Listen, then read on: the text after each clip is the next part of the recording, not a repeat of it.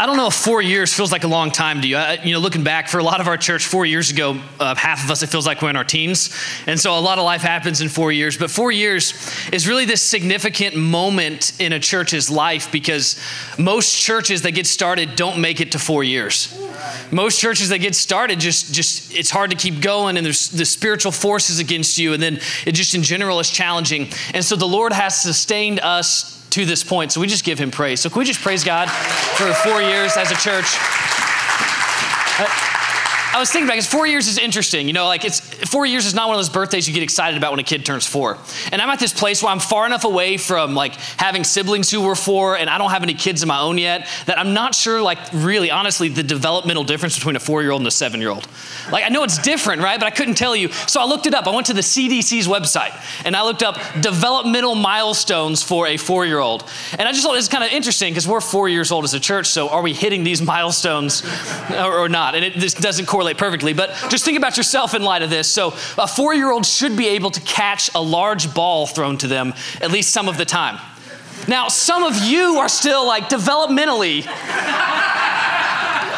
you're like a 2-year-old. That's okay. You're welcome here. It's a church for all ages. So we should be able to catch a ball, whatever the spiritual equivalent of that is. I love this one. A 4-year-old should be able to tell you at least one thing about his day. And some of you ladies are thinking, my husband or boyfriend is still not at that level where he can tell me anything that's happened this day. Can I get amen, ladies? By the time you're 4, you should be able to draw a picture of a person with at least 3 body parts, which seems really specific. And then I was trying to think, what 3 body parts would you include? A leg, and then another leg, and then one arm, or I don't know what that means, but that's the thing. And then the final thing is 4-year-olds are at the developmental stage where they understand, I shouldn't throw myself off of this tall thing because it might hurt me. So they've learned a little bit of self-preservation.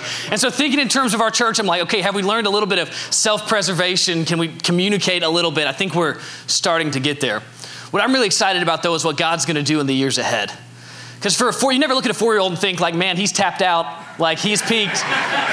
Good for him, he lived a good life. It's the rest of us gonna be downhill from there. That's not what you think with a 4-year-old. You think is, wow, he's made it to this point. Look what he can do. Look what he can say. Look what she's able to draw. Look, there's 4 body parts on that picture of a human. You're so excited because that reflects something that's gonna come in the future. And so I want to talk today about where God has brought us, where he's going to lead us, and why we're doing what we're doing. A lot of you have been coming for a while. In fact, I want to do a quick show of hands. Who here was there on the very first Sunday? Hands up. Okay, so not a ton of people. Who here came while we were still at Table 100? Okay, more people. Who here came to Foundry in this building but pre-COVID? All right, Morgan, who's come since COVID happened?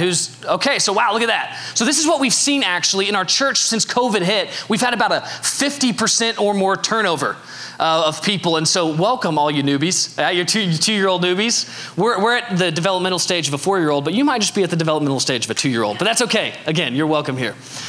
Foundry got started back in 2018 was our official launch, but kind of the idea for it and the movement for it started in 2017. The Lord had put it on my heart actually as a 16-year-old to plant a church. And I didn't know for sure where that was or what that looked like, but he put it on my heart. And so as I was getting towards the end of my education, I began to pray about where that would be. And the Lord led me back here. And he led me to Dayspring Community Church, which is our mother church. We would not exist today if it weren't for them. And the original launch team, the original portion of the launch team actually came from Dayspring Community Church and decided to start. And when we started, we had this vision where we wanted to be a church that was designed for unchurched people. And then was driven by discipleship. We didn't want to be a church that was just there to welcome people, make them feel good, but not help them become more like Jesus. We wanted to be a church that welcomed everybody in and made sure everyone knew they were welcome here, but we pulled them deeper into a relationship with God. That's why we started. That was the whole vision behind what we did. And we had this phrase that we would say is, we'll do anything short of sin to lead people to live and love like Jesus. That's a big statement. Suddenly you're okay, what would I actually do to lead someone, if it could lead someone to live in love like Jesus? But we believed it. Anything short of sin, we were absolutely focused on this. We wanted to be a church designed for unchurched people and driven by discipleship. Now, as we were getting ready to launch, I actually had a church leader, pretty high up church leader, tell me, you shouldn't launch a church. He said, you're too young and the church you're going to launch probably won't work.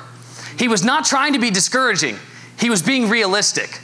So I was 24 and we had some couples in their 40s. Thank y'all, the two couples today, thank y'all very much. But pretty much everybody else, just about everybody else who was part of that launch team was in their 20s or their late teens.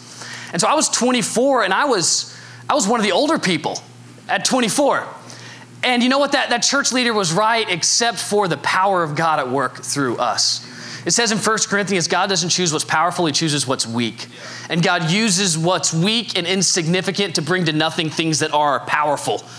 He uses the weak and insignificant to bring spiritual forces down in a community. He uses what's weak and insignificant to lead people to himself. And God did that through us. Like humanly, we shouldn't exist right now. Humanly, we are nothing, but by the power and the grace of God, he has made us something together. Early on, we started meeting, before we launched, we started meeting in living rooms, and we'd gather everybody together. There'd be 15 to 20 of us. I don't think we ever got more than 20 together at a time on our launch team. And we would gather together, and we would spend time together. I remember very early on, we decided, instead of just meeting like this, we're going to meet like this and start groups at the same time. And this was the first big discussion we had as a church that almost split the church. Not really, but almost. Should we start 3 groups at the beginning or start 4 groups? And we decided to take a bold step of faith to start 4 groups at the same time. Just like, we're going to step out, we're going to trust God here, let's just do it. And what that instilled in us early on is 2 things. One, this belief that God wants to multiply and grow his church. But the other thing it instilled in us is this deep sense of community. From the very beginning, we were a community of communities. The number one thing people say to me when they come in and they visit Foundry and they experience it is, wow, the church is so welcoming. The church feels like such a community. And there's a reason for that. Because we chose early on that we didn't want to just be a church where people gathered together and didn't know each other. We wanted to be a church where we knew each other, we loved each other, we were involved in each other's lives, that we were a true body, a true community. And that was decided really early on we were going to do that. So we're meeting in homes, meeting in our 4 groups. And it worked. The 4 groups kept going. It was that step of faith. The Lord blessed that. And then we got to this point where it's time to start doing preview services. So we did a couple preview services leading up to our April 1st, 2018 launch. So once a month preview services. And the first preview service, we decided to do it a couple weeks before we started. We're like, hey, it was 3 weeks from now, let's do a preview service. We had nothing together. We didn't know much. I think a lot of people on the launch team felt like there was a plan. There was not a plan at any step. What was happening is I was reading books as we went, and I would read something in a book and think, that sounds like a good idea. We should try that. And so the launch, like the preview day idea, I read in a book, and then the next day I went to the team and said, let's try this. That was the plan. The strategy was, let's do something and see what works. And so we did these preview days, and we started inviting. And from the early on in Foundry's existence, inviting has been part of our culture, inviting other people to this community. And it got weird, y'all. Leading up to the launch Sunday, people would do weird stuff. Like right before the launch Sunday was the March Madness in 2018, right? The NCAA men's basketball tournament. So I filled out a bracket, and I named my bracket the name of our website, just on the outside chance that I would have the perfect bracket for the first time in history. And then every news report would have to write the name of our website so we'd get more traffic to the website, right? That's the kind of lack of strategic thinking we had at this stage. I remember early on, right before we launched, one of our guys who was part of the launch team got pulled over. He was speeding or something. Let's hope it was just speeding. Something was going on. He got pulled over, and he actually invited the cop to church after he got his ticket. And I don't think it was a way to get out of the ticket. I think it was just a genuine, like, we need warm bodies to show up on launch Sunday. Would you please come? Ahead of launch Sunday, we sent out 14,000 mailers to the surrounding area. And not only that, but we wrote 1,100 handwritten notes addressed, and this is kind of creepy, we got the names of where people lived, and we addressed them to people who lived, like real people. So we actually had one family show up on launch Sunday just to figure out, how did you know our name? That was the first question. I talked to the husband, he's like, who's this lady named Sonia? Because my wife got a letter from her, and I don't know who this is. And I was like, oh yeah, we don't know who you are either, but we got your name off a list. And it's great, because people were just weirded out and came by it, and we did all this stuff. And it really didn't work, honestly. Launch Sunday got there, and it was okay, but we were shooting for a big launch Sunday, and it was not that big. And I think what it began to teach us was a lesson we had to learn across months and months and months, and it's this. that mass mailings and advertising and strategy is not how the kingdom of God grows. It grows by the power of God at work through normal human relationships. Almost every single person who has gotten involved at Foundry has gotten involved because of a relationship with someone who invited them in.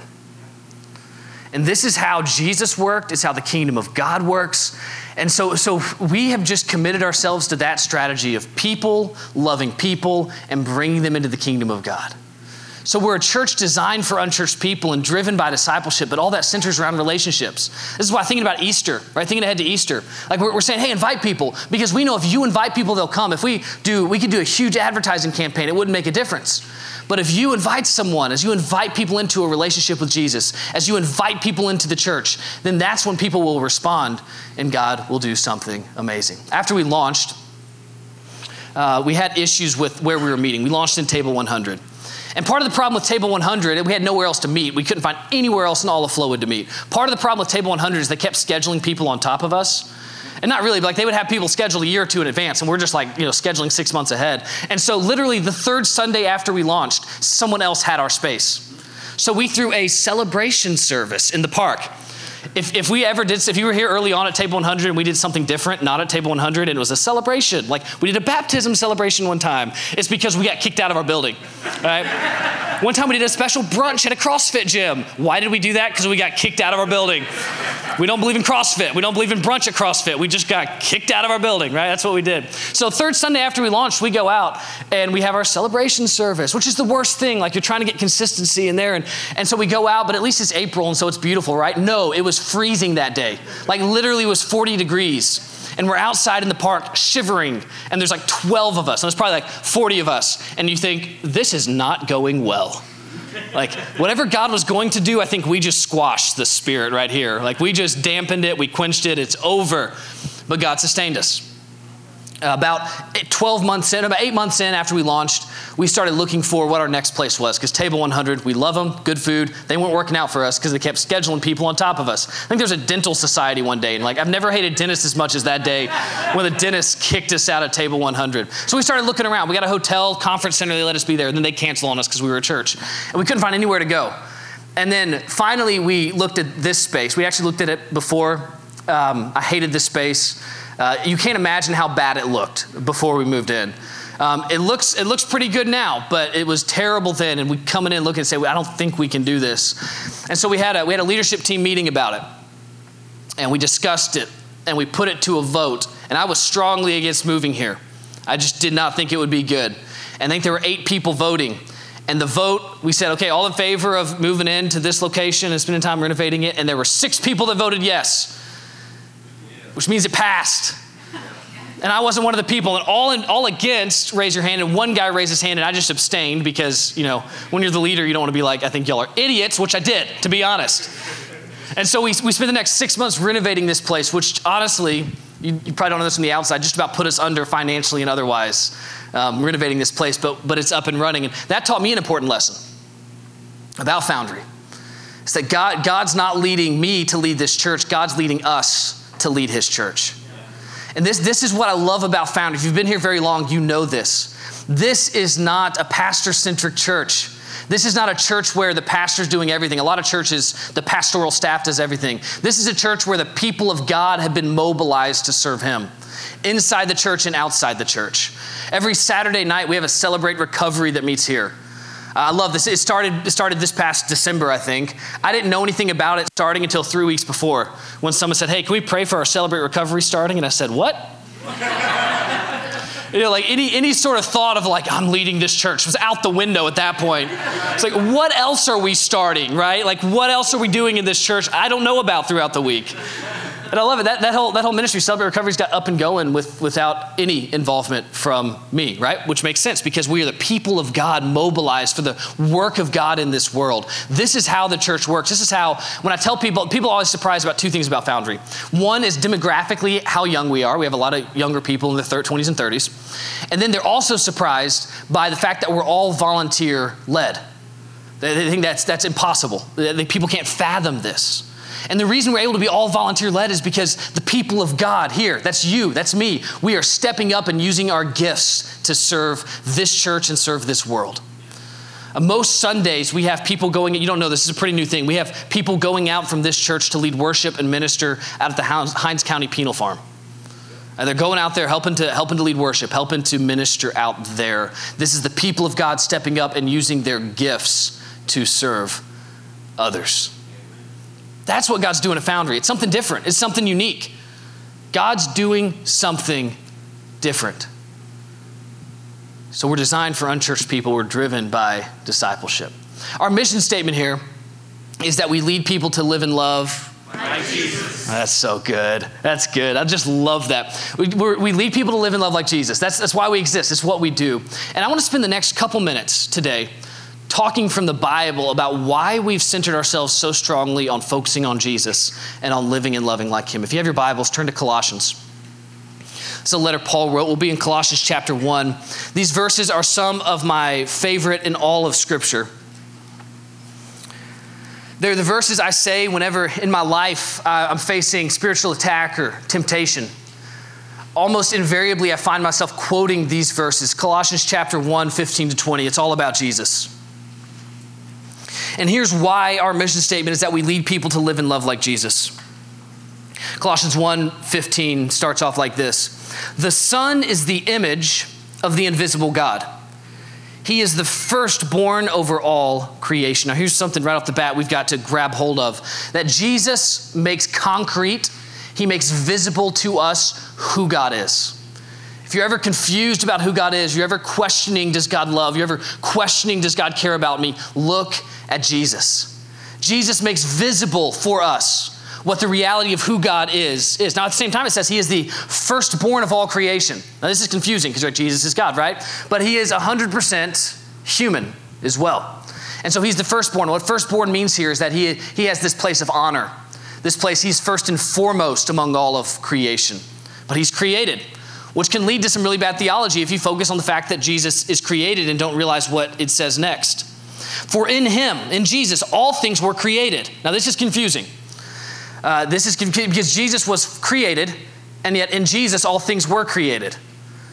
This is one of those things that you just have to accept because Jesus is the author of life, it says in Acts chapter 3. He is the creator, but he was also created. In other words, 100% God, 100% human. That's Jesus. He makes God visible and concrete to us. For in him all things were created, things in heaven and on earth, visible and invisible, whether thrones or powers or rulers or authorities, all things have been created through him and for him. So Paul zeroes in on both visible and invisible. He's saying this for a reason.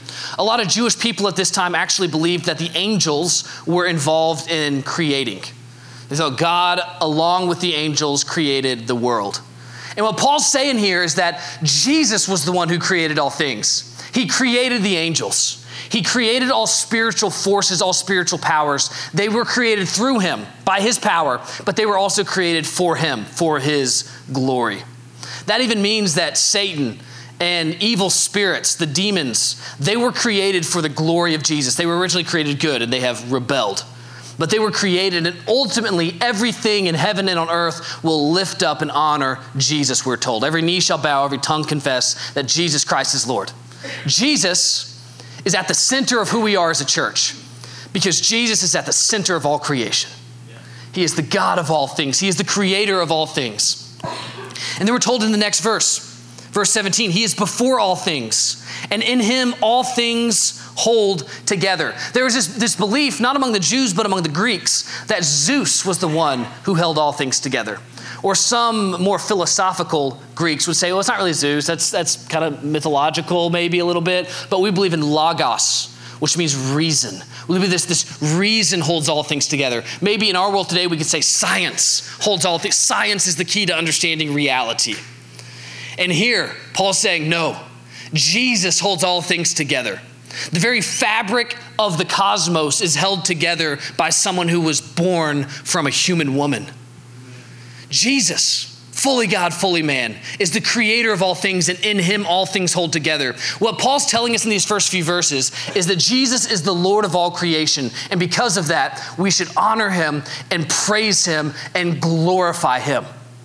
Now that right there is enough reason to put Jesus at the center of your life. Jesus is at the center of this church because he is at the center of all of creation. But then Paul makes an interesting turn here. Not only is Jesus at the center of creation, but Jesus is at the center of the new creation. See, God's not content just to have created the world. Now, because the world is broken by sin, God wants to create something new in us.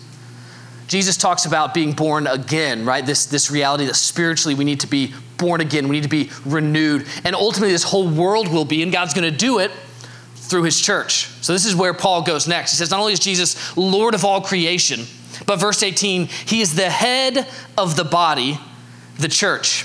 Head here means that Jesus has the authority, that Jesus is the source of his church. And this is why we at Foundry put Jesus at the center. We lead people to live in love like Jesus because Jesus is the head. He is the authority. We listen to him. We obey him. This year, we've rolled out the one-year Bible. And they're journals, and in that journal, you have reading to read through the whole Bible and a way of journaling. I hate journaling, honestly, but as I've done this, the Lord has revealed his truth to me. And we do this. We want to focus on the word of God because it's the word of Jesus, and Jesus is our authority. So if you're not reading through the Bible regularly, grab one of the one-year Bibles, Next Steps area, grab one of those and start reading through, because if we're going to be the church of Jesus, if Foundry's going to be the church of Jesus, if you're going to put Jesus at the center of your life, you've got to be in his word daily because he's the authority. He is the head of his body, the church. Then it says next, he is the beginning. He is the firstborn from among the dead. Now, beginning here just means he is the source. He is the start. But then firstborn from the dead is weird, right? It's like it kind of gives you this zombie image of Jesus, which is not what it's going for at all. Jesus is the firstborn of all creation, we've been told, because he has this place of honor. And he's the firstborn from the dead because he is the first one to be resurrected. Someday, every single one of us will be resurrected from the dead. Everyone who is a follower of Jesus will be, this is weird, we'll talk about it a lot in the American church, but the Bible clearly teaches we'll be raised from the dead just like Jesus was. And so Jesus has this place of honor still because he is God, but he also is the first one to do it. He's gone before us to show us what we can't expect, what we can't anticipate. When Jesus rose from the dead on Easter, it was telling the rest of us we have hope that God's Spirit will raise us from the dead as well. And so now Paul's focusing us in specifically on how Jesus is here for us.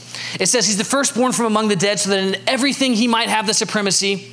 For God was pleased to have all his fullness dwell in him. If you're questioning whether or not is Jesus God, does the Bible teach Jesus is God? Right here is one of the many verses that tells you. In Jesus, all the fullness of God was pleased to dwell. It was there because he was fully God and fully human. And through him, now verse 20 is so key for us, to reconcile to himself all things, whether on earth or things in heaven. In other words, Jesus brings all things together. He reconciles, makes peace by making peace through his blood shed on the cross. And as Christians, as we look to Jesus, we see the sacrifice he paid, how he made it possible for us to have a relationship with the Father through his sacrifice on the cross, how we now, as we trust in Jesus, can be sons and daughters of God. And because of that, we don't just worship and honor and praise Jesus as the Lord of all creation, but we give him now our affection and our love. We give him our allegiance because of what he has done for us personally. He's not a God who's far off. He's a God who's close. He is the God we worship, the God we love. Jesus is at the center of who we are as a church. And the reason we exist today is because of the grace of Jesus, so we can keep becoming his body who worships him. Now, here's my question for you as we finish today. Is Jesus at the center of your life? As a church, we put Jesus at the center. We've established that Jesus is at the center of our lives. But is Jesus at the center of your life personally? And here's the test. Is Jesus at the center of where you are most broken or where you're most comfortable? Because in order to make Jesus at the center, he has to be Lord of the place in your life where it's hardest to make him Lord. And it's so hard to make Jesus Lord of a broken area in your life. You want to wall that off and keep God out. And it's so hard to let Jesus be Lord of a place you're comfortable in, because he wants you to follow him before you just do what feels good for yourself. And so here's my challenge to you. Is Jesus at the center of your life? Foundry's 4 years old. We've got 40 years ahead of us, 60, maybe 100 years ahead of us. We're going to keep going along. We're going to keep putting Jesus at the center, but will you keep putting Jesus at the center of your life? Are you going to put Jesus at the center of your money? Are you going to put Jesus at the center of your sex life? Are you going to put Jesus at the center of your family relationships that are broken? Are you going to put Jesus at the center of your identity, who you are, how you define yourself? Are you going to put him at the center of how you spend your life? Or you can put him at the center of how you love others. Is Jesus the center of your life? I've just been giving God praise all week for what he's done at Foundry these last 4 years.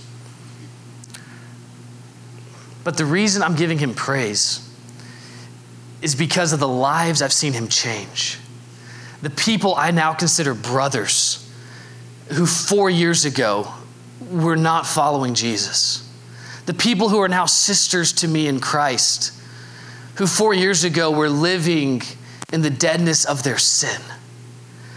I give God praise because he's the Lord of all creation. Jesus is the Lord of all creation, but I give him praise because he is Lord of the new creation, and he's doing that through this church.